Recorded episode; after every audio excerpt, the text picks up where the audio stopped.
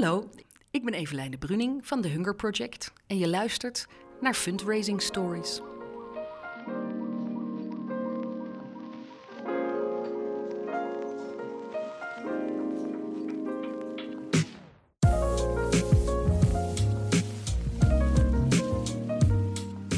Hallo, dit is Fundraising Stories, een podcast van het vakblad Fondsenwerving.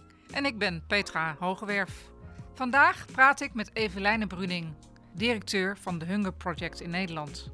Ik omschrijf haar als een eigenzinnige dame die ondernemend het hongerprobleem wil uitbannen.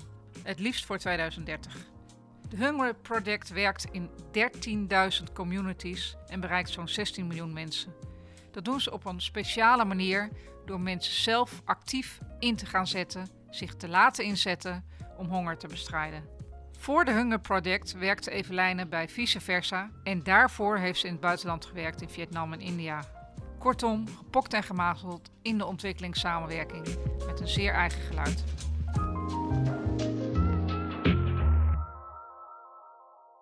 Goedemiddag, dit is Fundraising Stories en vandaag praat ik met Evelijne Bruning. Jij bent directeur van de Hunger Project Nederland. Klopt. En je komt net uit het zebra-overleg, hoorde ik. Ja, dat klopt ook. Wat is dat? Oh ja, we hebben voor, eh, voor onze medewerkers, we werden een beetje galemissies van, van traditionele functietitels. Als je in een grote internationale organisatie werkt, zoals jij, met iets van zeven vice presidents en CEO's en CFO's. En het zei eigenlijk niet meer zoveel over wat we deden. Dus uh, we mogen onze eigen functietitels ontwerpen. En ook voor teams die, die, die, die bedenken een, een titel voor hun, voor hun team uh, die past bij uh, wat we willen bereiken.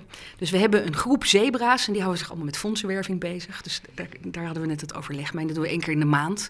Dan gaan we met elkaar uh, over de prairie rennen en kijken wat er, wat er allemaal geoogst wil worden.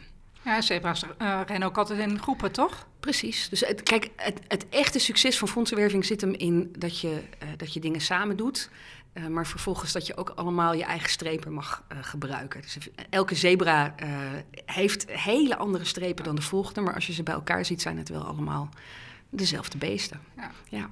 Ik heb uh, van uh, uh, reizen die ik in Afrika heb gemaakt ook gigantisch veel zebra's gefotografeerd, maar vooral van achter omdat ze dan oh, zebrabillen, ja, die zijn heel gezellig. Ja. Nee, dus we hebben, hebben zebra's, uh, wat bij anderen de communicatieafdeling heet, heet bij ons de sparkles. Want die zorgen dat alles wat wij naar de buitenwereld uitbrengen uh, glittert. Want wij vinden het belangrijk dat het optimistisch getoond is, dat het over kracht gaat, over successen. Dat we ook heel trots laten zien wat er verpletterend mislukt is. Dus, uh, dus daar vertellen we ook vaak over. Dus we hebben, dus, we hebben een sparkle team. Uh, we hebben de giraffen, die zorgen dat we overzicht houden. Uh, Jij bent een giraf, denk ik. Ik zit ook in het giraffenoverleg, maar ik ben zelf een draak. Een draak? Ja, dat is mijn officiële functietitel. Ook onder mijn, op mijn visitekaartje en ja. ook onder mijn uh, e-mails zal als eerste staan draak. En indien nodig landen directeur. Ik vind namelijk directeur ook niet zo heel spannend. Nee. Dus ik zorg voor vernieuwing en verandering. En daarvoor moet je soms dingen afbranden die, die, die in de weg staan. Dus, uh, en ik kan ongelooflijk geïrriteerd worden als dingen niet snel genoeg bewegen. Uh, dus dan kan je maar beter van tevoren weten dat ik af en toe ontplof en in vlammen ontsteek en heel erg ga staan stampen met mijn hoofd tegen de muur bonk. Dat hoort bij een draak. Dus dan weet je dat vast. Dat kondig ik dan vast aan. Oké, okay, ik ben benieuwd of dat nu ook uh, ja, je, gaat ja, gebeuren. Nou, doe je best, wie weet. En wel, waar, waar, zit dan die irritatie? Noemen ze een voorbeeld oh, van de laatste in, tijd? Nou, vaak in traagheid. Um, dus, dus als je, uh, als je we werken, eigenlijk de Hunger Project is 45 jaar geleden opgericht voor het einde van de honger. Ja. En toen ik, ik, ik werk hier nu tien jaar. Ik heb nog nooit in mijn leven ergens zo lang en, en met zoveel plezier gewerkt. Maar toen ik hier kwam tien jaar geleden, werd ik echt wel uitgelachen. Van, ja, maar het einde van de honger, wat is dat voor een soort misverkiezingsdoel? Ja, toen waren we ook nog met de millenniumdoelen bezig. Dan gingen we nou heel ambitieus honger halveren. En ja, honger halveren. We produceren, op, ja. maar we produceren voor 14 miljard mensen eten op een planeet met 9 miljard mensen. Dus het is natuurlijk totale onzin om, om te zeggen we gaan honger halveren. Ja. Er is echt genoeg voor iedereen. Dus het is een eindevraagstuk. Uh, en, en, en ja, dus ik kan me wel storen aan als het niet snel genoeg gaat. Ja. En daar moet, je dan, daar moet je dag in dag uit wel oplossingen voor vinden. Want anders hou je het ook niet tien jaar vol om aan het einde van de honger te werken. En wat je, je zegt ergens uh, over die honger, dat het over een aantal jaren opgelost moet zijn. Ja. En dat heeft denk ik te maken met de werelddoelen van de Sustainable ik ben Development ontzettend blij Goals. dat de Sustainable Development Goals nu eindelijk met ons eens zijn dat honger de wereld uit kan.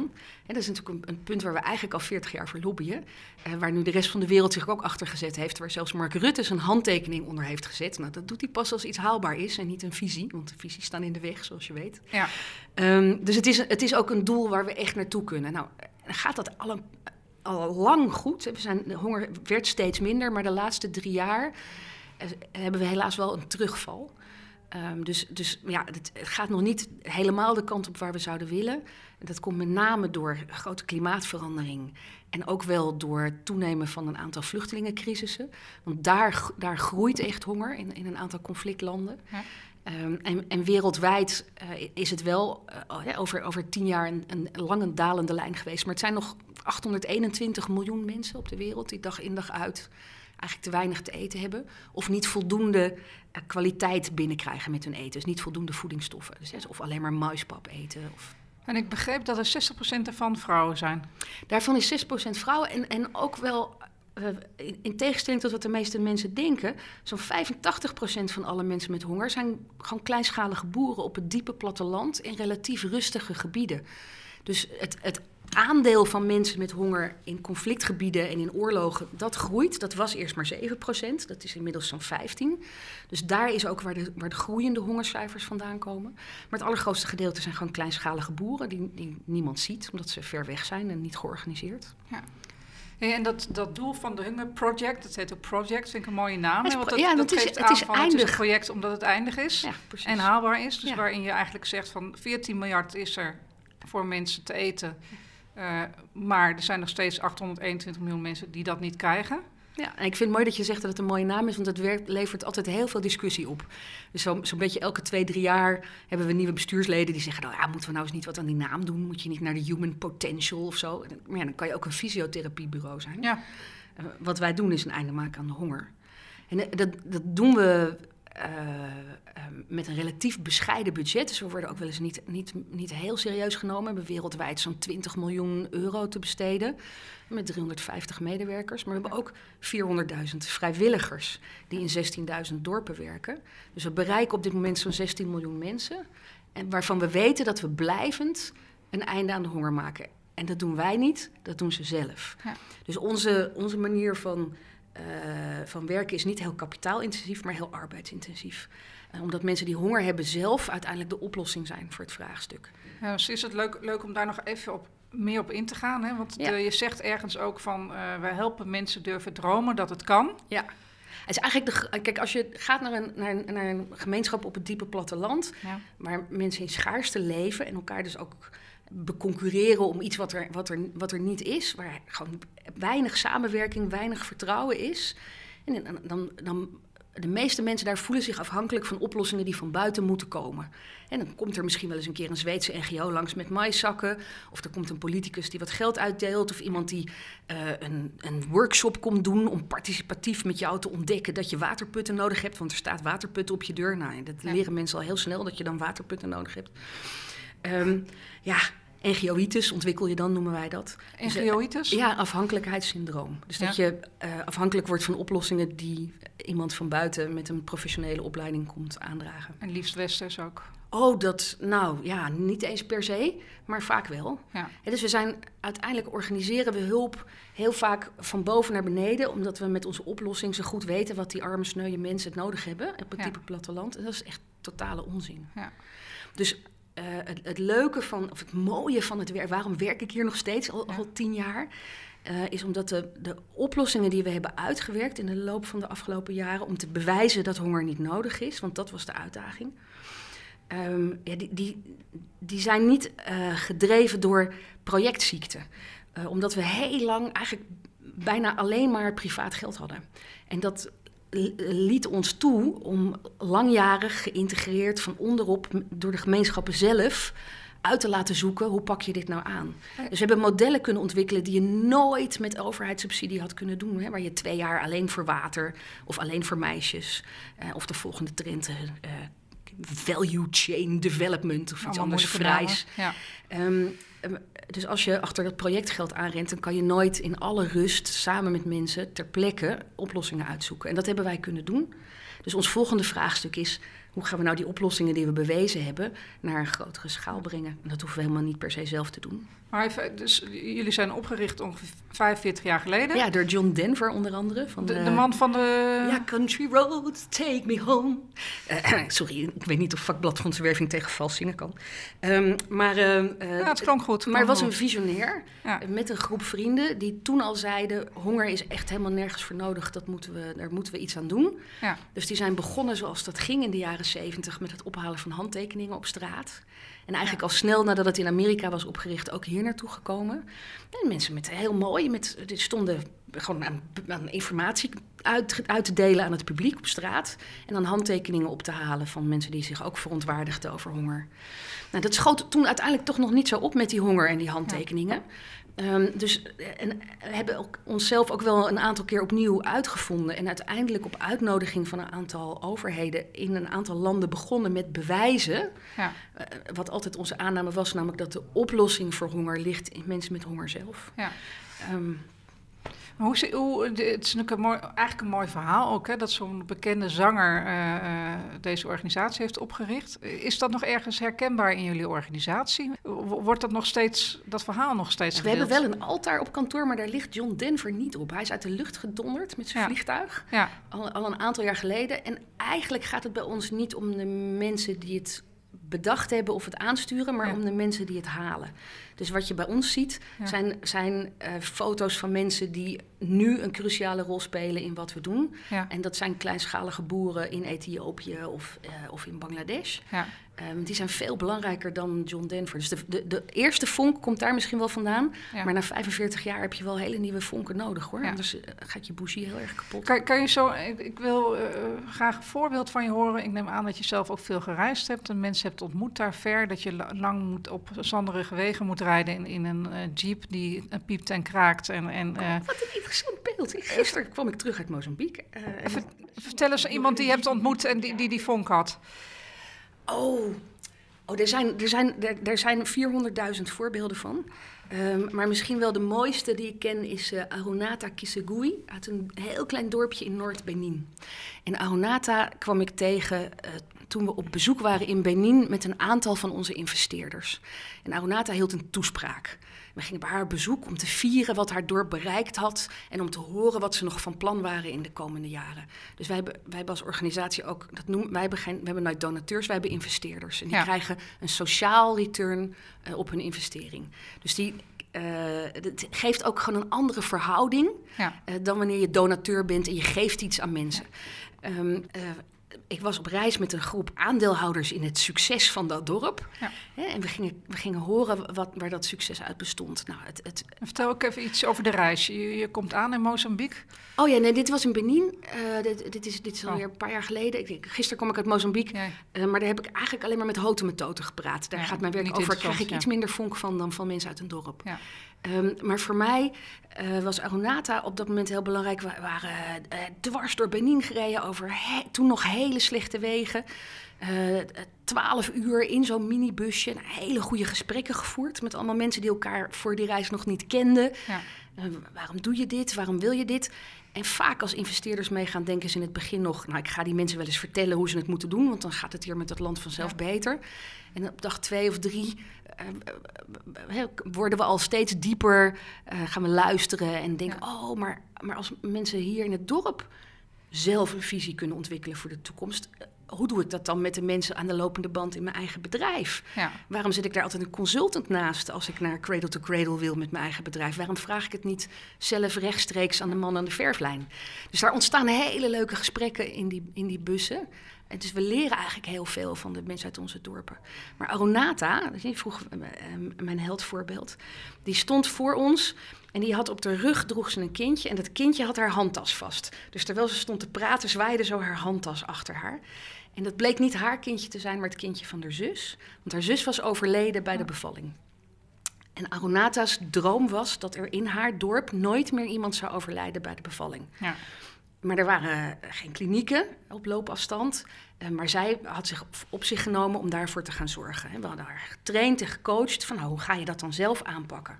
Wat heb jij daarvoor nodig om dat voor elkaar te krijgen? Gaan wij niet zomaar een kliniek bouwen? Want dan is het onze kliniek. Dus we mobiliseren Aronata een visie. En dan helpen we haar om daar een actieplan van te maken. Nou, haar actieplan was: ik ga elke ochtend een uur eerder opstaan. En dan ga ik, heb ik alvast het ontbijt gemaakt voor mijn gezin. En dan ga ik als mijn buurvrouw aan het koken is, een uur met haar praten onder het koken over mijn visie. En dan ziet zij het ook. En ze had al zeven maanden lang alle buren bezocht uit het hele dorp. En niemand zag dat daar ooit een kliniek ging komen. Hm. Ze stond daar nog steeds alleen in. En toen uh, had Aronata een briljant nieuw idee. Die dacht, weet je wat, ik ga gewoon in plaats van dat uur besteden aan gesprekken... ga ik dat uur besteden aan mijn eigen bedrijf. En het geld wat ik in dat uur verdien, stop ik in bakstenen. En daar ga ik het eerste stenen huis van het dorp van bouwen. Want dan zien ze dat verandering mogelijk is... in plaats van dat ik het ze vertel. Met kleine stapjes en... Ja. Precies. En met gewoon investeringen van één uur kan dat dus. Dus haar visie was niet zozeer een stenen huis voor zichzelf, maar een stenen huis zodat anderen zouden zien dat er een kliniek kon komen. En dat, dus het in beweging zetten van dat soort veranderingstrajecten, dat is eigenlijk wat ons werk is.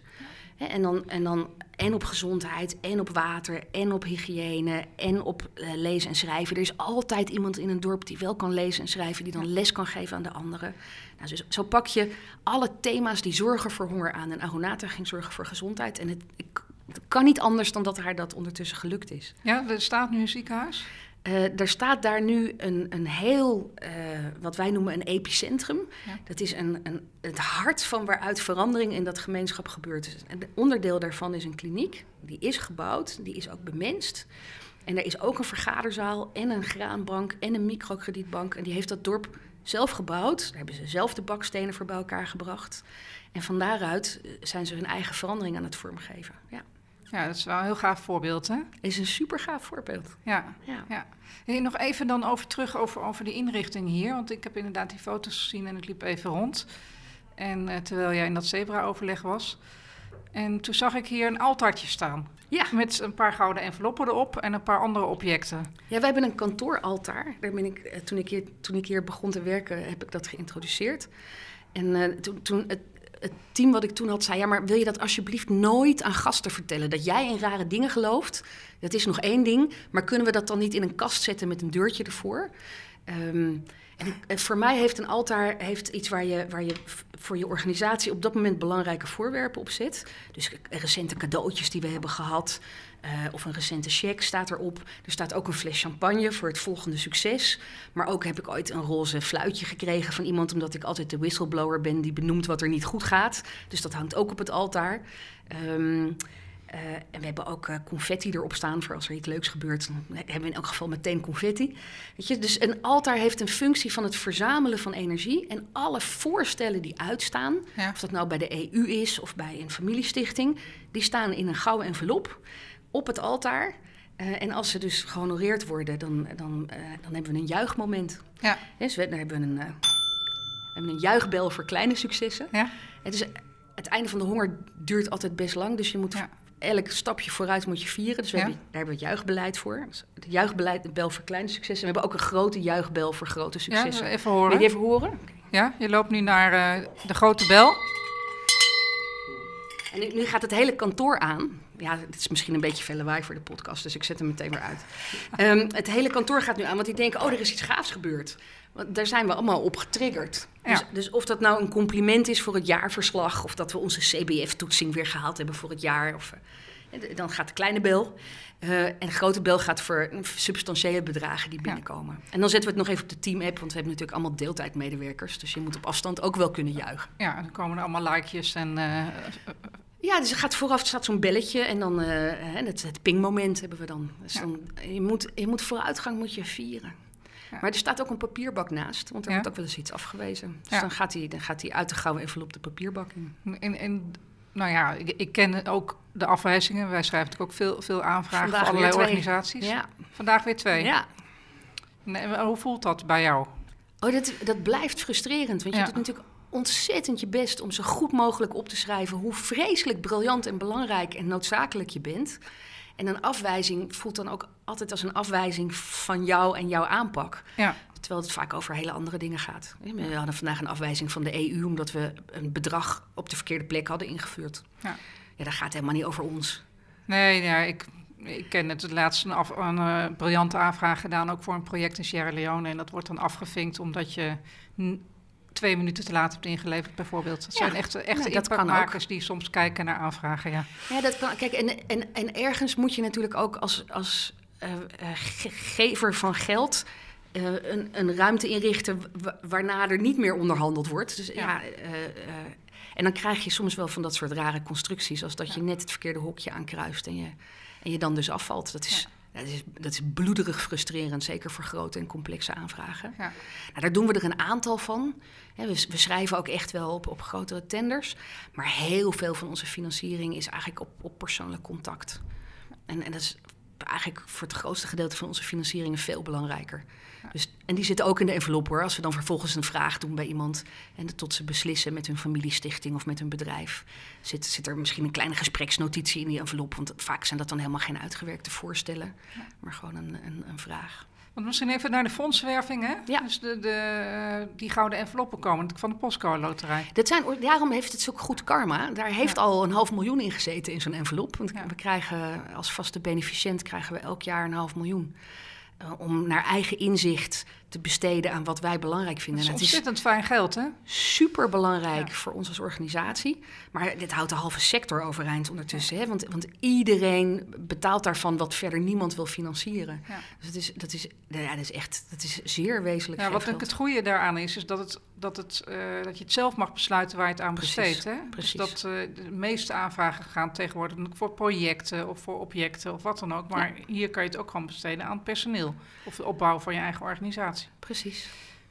Dus dat is, nou, dat is echt, maar dat, is niet alleen bij ons, maar dat is voor de hele sector. Dat houdt ons met z'n allen overeind. Of dat nou in de cultuursector of in de sport is. Of in de, want, want er zijn gewoon heel veel onderdelen waarvan niemand denkt: laat ik daar nou eens een financiering voor geven. Maar die wel wezenlijk zijn voor, voor, voor, je, hè, voor je leren en voor je groei en voor je ontwikkeling. Ja. Um, en dus ja, dus die gouden envelop heeft goed karma. Daarom zitten alle voorstellen erin. Uh, en die staat op het altaar. Ja. Het is gerecycled, hè. Je moet, je moet natuurlijk... We hebben hier op kantoor sowieso heel veel cradle-to-cradle eh, hergebruik. We hebben, uh, door een sponsor kregen we tapijttegels van Desso...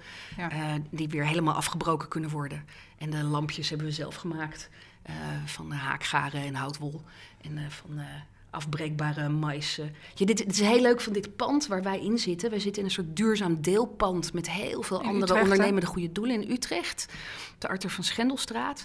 Er zitten hier ook uh, allerlei uh, clubs die zich bezighouden met nieuwe energie. Maar ook MVO Nederland zit hier. Het Instituut voor Duurzame Handel. Er zitten allerlei ondernemende clubs. Um, die in kansen denken. En we mochten met elkaar dit pand zelf inrichten. Dus ik kreeg een casco betonnen etage. En die zeiden nou veel succes. Dus we hebben wat partners en, en, uh, en sponsors gezocht die ons hielpen. En, en, we hebben dit zelf bedacht met uh, ja, een beetje... Ja, het voelt als een, het voelt als een goede vibe als je hier binnenkomt. Nou mooi, dan is dat gelukt. Ja. ja we, vinden, we vinden het zelf een kantoor voor blije eikels. Dat is de bedoeling. Kantoor voor blije eikels? Ja, is wel een harde kernvoorwaarde. Je moet wel een beetje beetje ondernemend zijn uh, om, om bij ons overeind te blijven. Als je heel erg van vaste structuren houdt en van um, zekerheid, ja. ja, dan, dan, zit je hier, dan zit je hier niet heel, op je, heel erg op je plek. Is dat ook wel een beetje de, de kern van jullie succes? Is dat de kern van succes? Uh, dat is een leuke vraag. Uh, dat denk ik wel, ja. Dat denk ik wel. Het, weet je, het, uh, um, kijk, voor een goed verhaal is altijd geld. Daar blijf ik van overtuigd. Ja. Um, en ja, je moet nu harder zoeken dan tien jaar geleden. Ja, want er zijn veel goede verhalen uh, en er is op een aantal vlakken minder geld. Uh, waarop we dan allemaal denken dat we met elkaar moeten concurreren. Maar er is nog steeds uh, echt wel een overvloed. Dus de, de, dat schaarste en concurrentiedenken, ja. dat, dat zit ons met z'n allen als fondsenwervers toch echt wel in de weg. Vind ik vaak jammer. Ja. Um, dus, dus ik zoek ook mensen die hier als fondsenwervers werken. Dat heten dan allemaal geen fondsenwervers, want ik heb impact brokers en connectors. Ja. Um, en de impact brokers doen wat meer technisch, dus die zitten tussen de programmalanden waar we lokale teams hebben die heel goed weten wat er moet gebeuren en, en wat technischere voorstellen. En connectors, die hebben hier niet eens een kantoorplek, die zijn altijd alleen maar op pad. En die doen dat vaak een aantal uur in de week naast een bestaande baan ja. op, op andere plekken. Mensen met een netwerk. Ik, ik kwam ook dit tegen op het altaar. Help een handje mee aan een wereld zonder honger. En dan zie ik een broodje. Ja, dus in, in ontwikkeling. Nou, er kwam op een gegeven moment iemand op ons pad die zei: Ja, ik wil heel graag uh, broodjes gaan verkopen voor het einde van de honger. En als ik uh, op het internet zoek met wie er bezig is met het einde van de honger, dan zijn jullie dat. Dus willen jullie de opbrengst van mijn broodjes? Nou, dat vinden wij heel erg leuk. Ja. Uh, en vervolgens zijn wij wel betrokken geraakt, ook bij het ontwikkelen van dat en het denken over dat product. En zetten wij ook weer ons netwerk in. Er zitten best wel veel voedselbedrijven en, en, en marketing-experts bij ons in onze raad van toezicht, maar ook in onze directe omgeving, in onze investeerdersgroep. En die helpen ons dan om, uh, om uit te denken hoe we dat broodje groot krijgen. Zodat, en dat broodje groot en bekend wordt, maar wij daar ook meer inkomsten uit halen uiteindelijk. doet me een beetje denken aan het panda-broodje van vroeger, van het Wereld Natuurfonds. Klopt. Ja, ik denk ook wel dat ze daardoor geïnspireerd zijn geraakt ooit. Dus het idee is dat je in een gewone bakkerij zo'n uh, lekker broodje koopt. En dan gaat een, percentage of zo naar, naar jullie doel zo ja. meteen. Ja, dus 30 cent van elk broodje gaat, uh, gaat oh, straks naar ons. En het, het is een, een afbakproduct. Dus je krijgt, het, het bestaat onder andere uit hele leuke duurzame groene eiwitten en een, en een ouwel. En de, en de bakker zelf doet daar, uh, zijn, uh, voegt daar dingen aan toe. Dus bloem en water. Maar het, het, moet wel met decem. Dus het is echt wel een, een klassiek, heel lekker, stevig broodje. Ja. Een beetje een chic broodje. Het is een beetje groenig, dus je eet dat met feestjes en partijen. Nou, het is heel leuk. Ja. Uh, het smaakt heerlijk. En dat, uh, de bedoeling is dat dat straks bij zoveel mogelijk bakkers te krijgen is. Dus dat is nu zijn opmars aan het maken. En daar worden nu steeds woestere plannen voor gesmeed. Voorlopig onder andere te krijgen bij bakkerij Driekant in Zutphen... en nog zo'n twintig andere bakkers in Nederland. En hopelijk volgend jaar bij honderden. Ja. Dat komt en dat is een van de vele ideeën. Dat is een van de vele ideeën. Kijk, uh, op tafel staat verder nog, uh, dat had ik net uit de vensterbank gedacht. Oh ja, daar kan ik ook over vertellen. Dat is uh, van Brabantia, ook zo'n mooi Nederlands merk. Die hebben voorraadbussen op de markt gebracht, twee jaar geleden. om voedselverspilling tegen te gaan. En die, uh, daar, be daar, bewaar je dus je couscous in, of je rijst, of je risotto. Maar, uh, dus zodat er geen uh, voedselmotjes in komen. Maar er zit ook een doseerdop op, zodat je precies de juiste hoeveelheid risotto of rijst of pasta kookt. Voor de hoeveelheid mensen waar je voor kookt. Zodat je niet na afloop nog weer te veel. Want wij, eigenlijk koken we in Nederland allemaal vaak met losse handjes. Ja. ja dus dan gaat er toch nog weer heel veel eten verspild. Uh, en zij wilden heel graag een deel van de opbrengst van die, van die voedselbussen aan het einde van de honger besteden en kwamen dus bij ons uit. Maar het staat bijvoorbeeld ook in de voordeelagenda van de postcode loterij, dus dan hopen we dat mensen het daar ook weer onder aandacht krijgen. Babans heeft er ook wel vrij actief mee geadverteerd. Er zit om elk van die bus zit weer een kaartje waarin wij dan weer, dat is best ingewikkeld, maar uitrekenen hoeveel die bijdrage dan precies doet ja. binnen ons werk, hoeveel mensen er dan van getraind worden. Want dat, dat vraagt het natuurlijk. Je moet wel direct kunnen laten zien waar het naartoe gaat. Ja. Ja, indirect, uh, we, we, werken ook weer samen met een Belgische NGO die um, uh, voor bodemherstel zorgt. En die krijgen van Brabantia geld van elke droogmolen die wordt verkocht. Uh, maar omdat wij die herbebossing doen, hebben we eigenlijk twee lijnen van Brabantia. Wow, en daar, het is heel leuk. Ja. Dus dat loopt dan via een ander, maar, maar, maar wij doen er de uitvoering voor een groot gedeelte van. Dus nou, zo hebben we heel veel partnerschappen, sommige wat kleiner, sommige wat groter. Uh, maar het, het, het, fijnste geld voor ons is, is echt wel uh, geefgeld van vaak van ondernemende stichtingen. En, uh, als ik kijk zo over de afgelopen jaren is daar best wel wat in verschoven. Eerst kregen we echt meer geld van bedrijven, die, die gewoon vanuit ja. hun, hun, goede doelenbudget of een MVO-budget een deel naar ons overmaakten. En steeds meer bedrijven zijn een eigen stichting begonnen. Dus dat, dat komt nog steeds veel van, veel van onze inkomsten komen van ondernemers, maar uit een net iets andere vorm. Want dan gaat een deel van de winst bijvoorbeeld naar een stichting. Of als een bedrijf verkocht is, wordt daar een deel ondergebracht in een stichting. Want ik geloof namelijk altijd heel erg in dat je ook de partners krijgt die bij je horen. Dus de, de, de, uh, eigenlijk zet je de Hunger Project niet als een ondernemende uh, organisatie. met een draak aan het hoofd die, die soms vuur spuwt als het niet snel genoeg gaat. Ja. Dus ik kan me ook voorstellen dat, dat je dan ook fondswervende methodieken hebt die ook een beetje datzelfde uitstralen. Ja, nee, het is niet eens zozeer fondsenwervende methodieken als wel mensen die op zo'n manier ja. uh, met je engageren. Ja. Want het, een fondswervende methodiek bij ons gaat heel vaak gewoon om echt betekenisvol contact hebben. Ja. Um, en dat betekent ook dat, dat wij wat, nou ja, wat fondsenwervers heet bij anderen, en wat connectors heet bij ons, hebben die begrijpen hoe het werkt in het bedrijfsleven. Dus die ook een gesprek met jou kunnen voeren als je onze partner bent, wat gaat over jouw bedrijfsprocessen. Want we hebben een heel groot netwerk van bedrijven. Dus als jij met een vraag zit over lean productie of over een cradle-to-cradle verflijn, ja. dan hebben wij, dan weten onze connectors, oh, maar dat speelt bij dat bedrijf ook. Dan kan ik je wel even mee in contact brengen. Dus je gaat niet alleen maar iets halen. We, we, we bieden ook een netwerk. Dus we bieden ook verbindingen. Die gaan soms over Benin en soms over India. En soms gaat het over inspiratie. En soms gaat het over jouw core processen van je eigen bedrijf. Ja.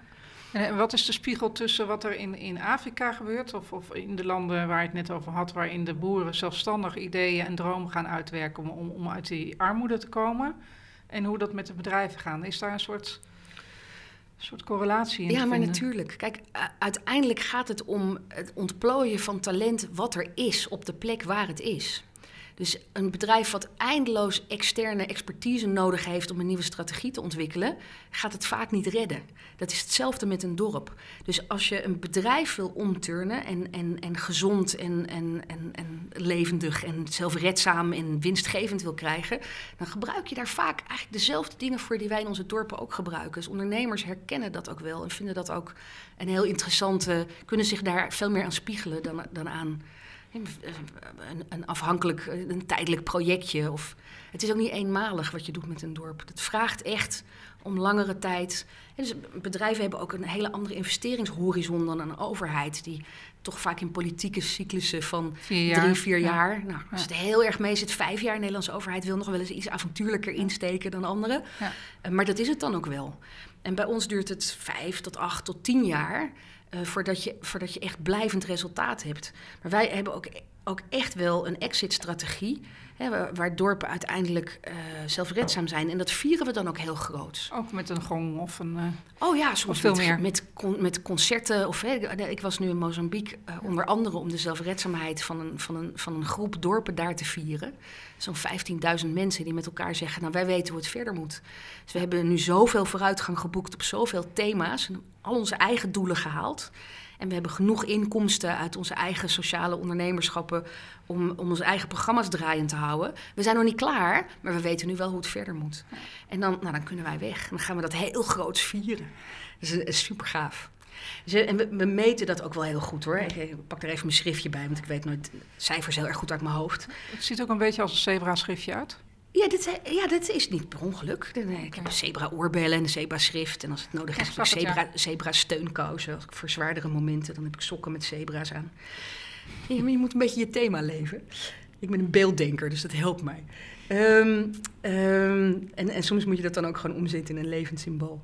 Maar het is, weet je, we, we, hebben nu uh, in, in de negen landen in Afrika waar we werken, hebben we nu uh, eh, 40 van die zelfredzame groepen dorpen achtergelaten. Nou, de, de impactcijfers zijn daar spectaculair. Dus we meten heel veel ondertussen. Dat deden we toen we ooit begonnen nog niet, maar dat, dat, hoort er nu gewoon bij. We willen ook weten of we het goede doen. En je ziet dat eh, gemiddeld bijna de helft van alle mensen in zo'n dorp meedoet aan alle activiteiten van de programma's, maar dat alle mensen er baat bij hebben. dus de armoede neemt gemiddeld op, op al die 40 plekken Ehm, met de helft af. Bijna 97% van alle boeren heeft betere landbouwmethodes. Uh, ehm, 60% van de mensen, meer dan toen we begonnen, heeft toegang tot schoon drinkwater. Nou ja, je, uh, het, kennis over wat je HIV-status is, wat ook echt wel belangrijk is, neemt toe van gemiddeld 16 naar 51 procent van alle mensen in een dorp. Dus die kunnen daar ook actief zelf iets mee. Wat misschien nog wel het allermooiste is, is dat niet alleen veel meer kinderen naar de basisschool gaan, maar omdat mensen nu ook zien dat er een toekomst is in hun eigen omgeving, investeren ze ook in middelbaar onderwijs. Dus je ziet van gemiddeld 26 procent over al die plekken naar 72 procent van alle kinderen die naar de middelbare school gaan.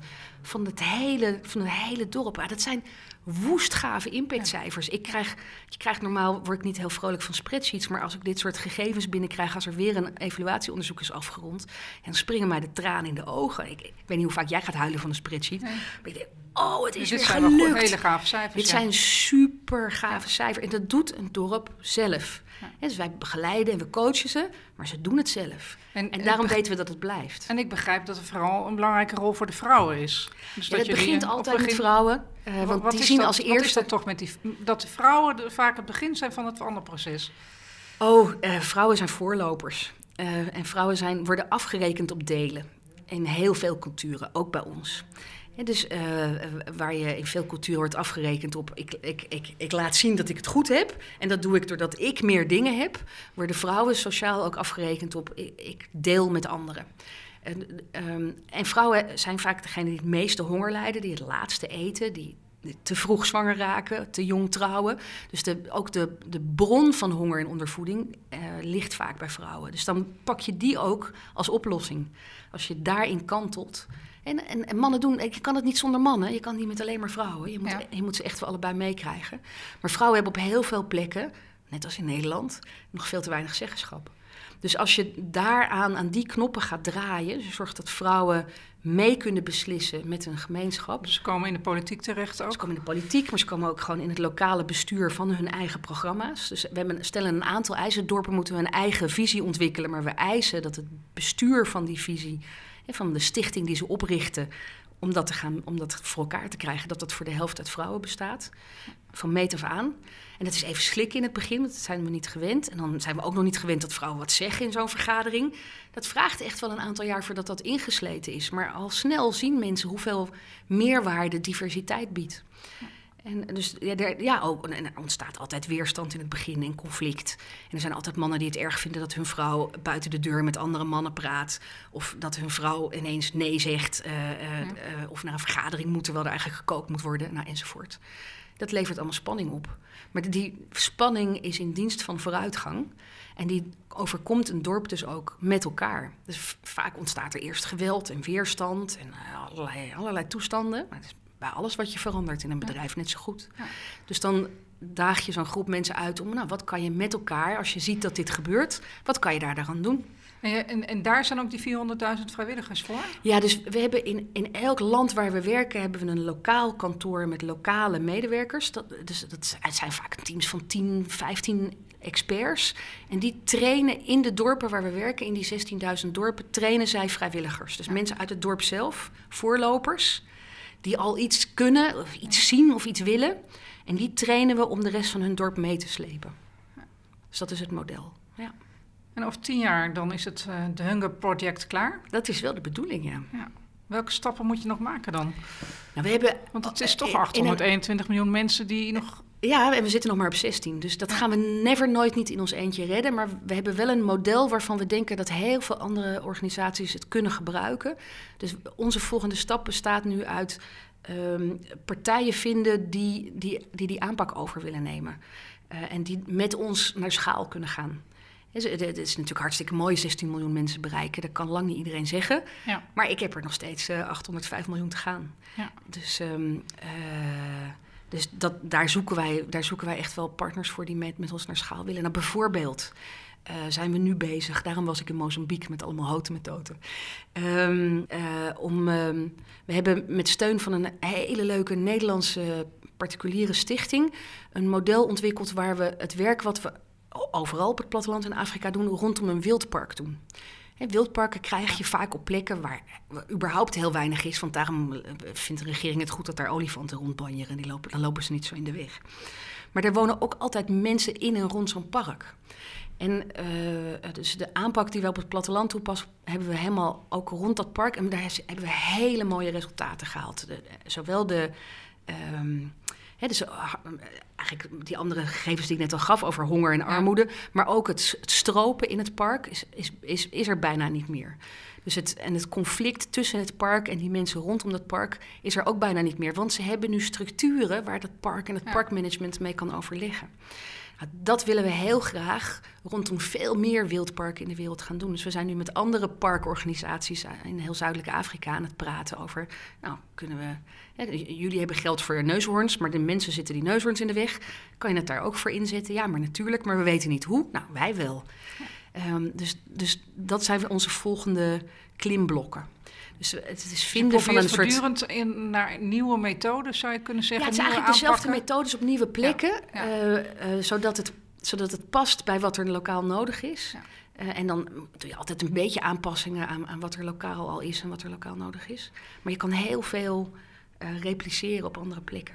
En daar hoef ik helemaal niet met mijn vlaggetje of met mijn naam op. Ik, ik wil met liefde iedereen trainen en, en dan, dan doe ik dat uit mijn postcode loterijbudget. En dan gaan ze zelf aan de slag zetten, ze hun eigen vlaggetje erop. Ik vind het allemaal prima. Ja. Maar wij weten dat dit werkt. Dus mijn, mijn volgende vraag om naar schaal te gaan zit, zit veel meer in partnerschappen dan in meer geld ophalen, bijvoorbeeld. Het is een heel rare, heel rare contradictie voor een fondsenwervingsblad. Hè? Ja, waarom? Nou, ik heb, het, het- meer impact zit niet per se dus in meer geld. En dat vergeten we vaak. Ja. Ja, dus, dus de doelstelling van veel organisaties is meer inkomsten. Ja, meer impact is wel een veel belangrijkere vraag. Nou, dat is eigenlijk gewoon waar ik zelf ook voor sta. Dat, dat ik van de fondsenwerving ook veel meer naar de impactvraag ben eh, veranderd in mezelf. Ja, Eh, omdat ik ook denk dat het daar uiteindelijk om gaat. Dus dat je met z'n allen die werelddoelen hebt waar je aan, aan kunt ophangen. En waar Precies. je vooral de partnerschap in moet zoeken om, om te zorgen dat we die gaan bereiken. ja, maar niemand gaat dit in zijn eentje. niet niet met ego werken, maar met impact, zeg maar. Zo is dat. Ja. Hey, ik, eh, als ik naar jou kijk, dan heb je ontzettend veel energie.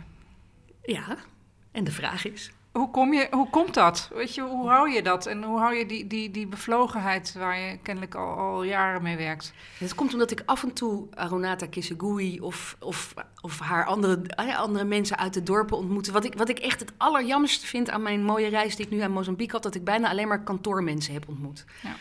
Voor mij is het heel belangrijk om met enige regelmaat te zien voor wie het ook alweer echt is. Eh, en daar contact mee te maken en te horen wat er daar gebeurt. Ehm, en dat, dat lukt bijna niet met rapportages of met filmpjes. Dus ik heb het voorrecht dat ik dat af en toe ook mag. Dus, dus daar haal ik heel veel energie uit. En dan hang ik er foto boven mijn bureau en dan kan ik weer 14 beleidsvergaderingen en 87 EU-aanvragen doen. Af en toe ook wel vloekend en zuchtend. Ehm, maar ja, het, zit ook gewoon in mij als mens. Ik ben heel bevoorrecht geboren met veel energie en ondernemingslust. En kom ook uit een ondernemersnest. Ja, mijn vader is heel lang voorzitter van de VVD in het Gooi geweest. Die vindt dat ik hele rare dingen doe met rare mensen. Ja. Maar gelukkig ook iets met ondernemers. Dus dan Komt is het wel weer oké. Ja. Ja. En over tien jaar, dan, dan eh, is hopelijk die honger eh, inderdaad klaar. Ja, dan eh, begin ik, ik, ik- We zijn nu. Ik ben met vrienden een boerderij aan het verbouwen op het platteland in Gelderland. En dan ga ik daar misschien wel een bed and breakfast runnen of zo. Of eh, een duikschool in mezelf gegraven meertje, weet ik veel. Ik, ik kan nooit heel veel verder kijken dan over twee jaar. Ja. Dus de Hunger Project is over tien jaar. En de SDG's, dus de Sustainable Development Goals. Als, het goed, als we het goed doen met z'n allen, is over tien jaar klaar. Ja, dan ga ik lekker iets anders doen. Maar tot die tijd weet ik nog wel wat ik aan het doen ben. werken aan het grootste oplosbare probleem. Ja, het grootste oplosbare probleem. En weet je wat het ook is? Ik kan nog steeds, als ik om me heen kijk en ik kijk goed naar de sector, elk jaar denk ik, ben ik nog op de slimst mogelijke plek bezig met dit grote vraagstuk? Ik, ik ben niet in dienst van een organisatie, ik ben in dienst van een vraagstuk. En eh, ik heb ontzettend leuke raad van toezicht, een heel erg leuk netwerk rondom deze organisatie en heel veel ruimte om steeds weer nieuwe dingen te pionieren, maar vooral heel veel impact. En als ik om me heen kijk, zie ik niet, meer niet andere plekken waar ik meer impact eh, kan, kan krijgen en meer energie. Dus zit ik hier hartstikke goed. Dan blijf ik gewoon lekker eh, trekken en sleuren. Dankjewel. Ja, graag gedaan. Dit was Fundraising Stories met Eveline Bruning. Giraffen bij de Hunger Project. Draak. En dra oh, je was draak. Ja, nee, ik zit in het giraffenoverleg. Maar giraffen zijn eigenlijk stiekem... Ja, die, dat mag ik natuurlijk niet zeggen, want ik heb een hele leuke giraf in dienst. Maar het is een klein beetje saai om het overzicht te bewaken... en zorgen dat alles op een lijstje staat. Dus de draken zorgen ervoor dat je die lijstjes dan weer afvikt. En dat je dan de as gebruikt om iets vruchtbaars te doen met zo'n lijstje.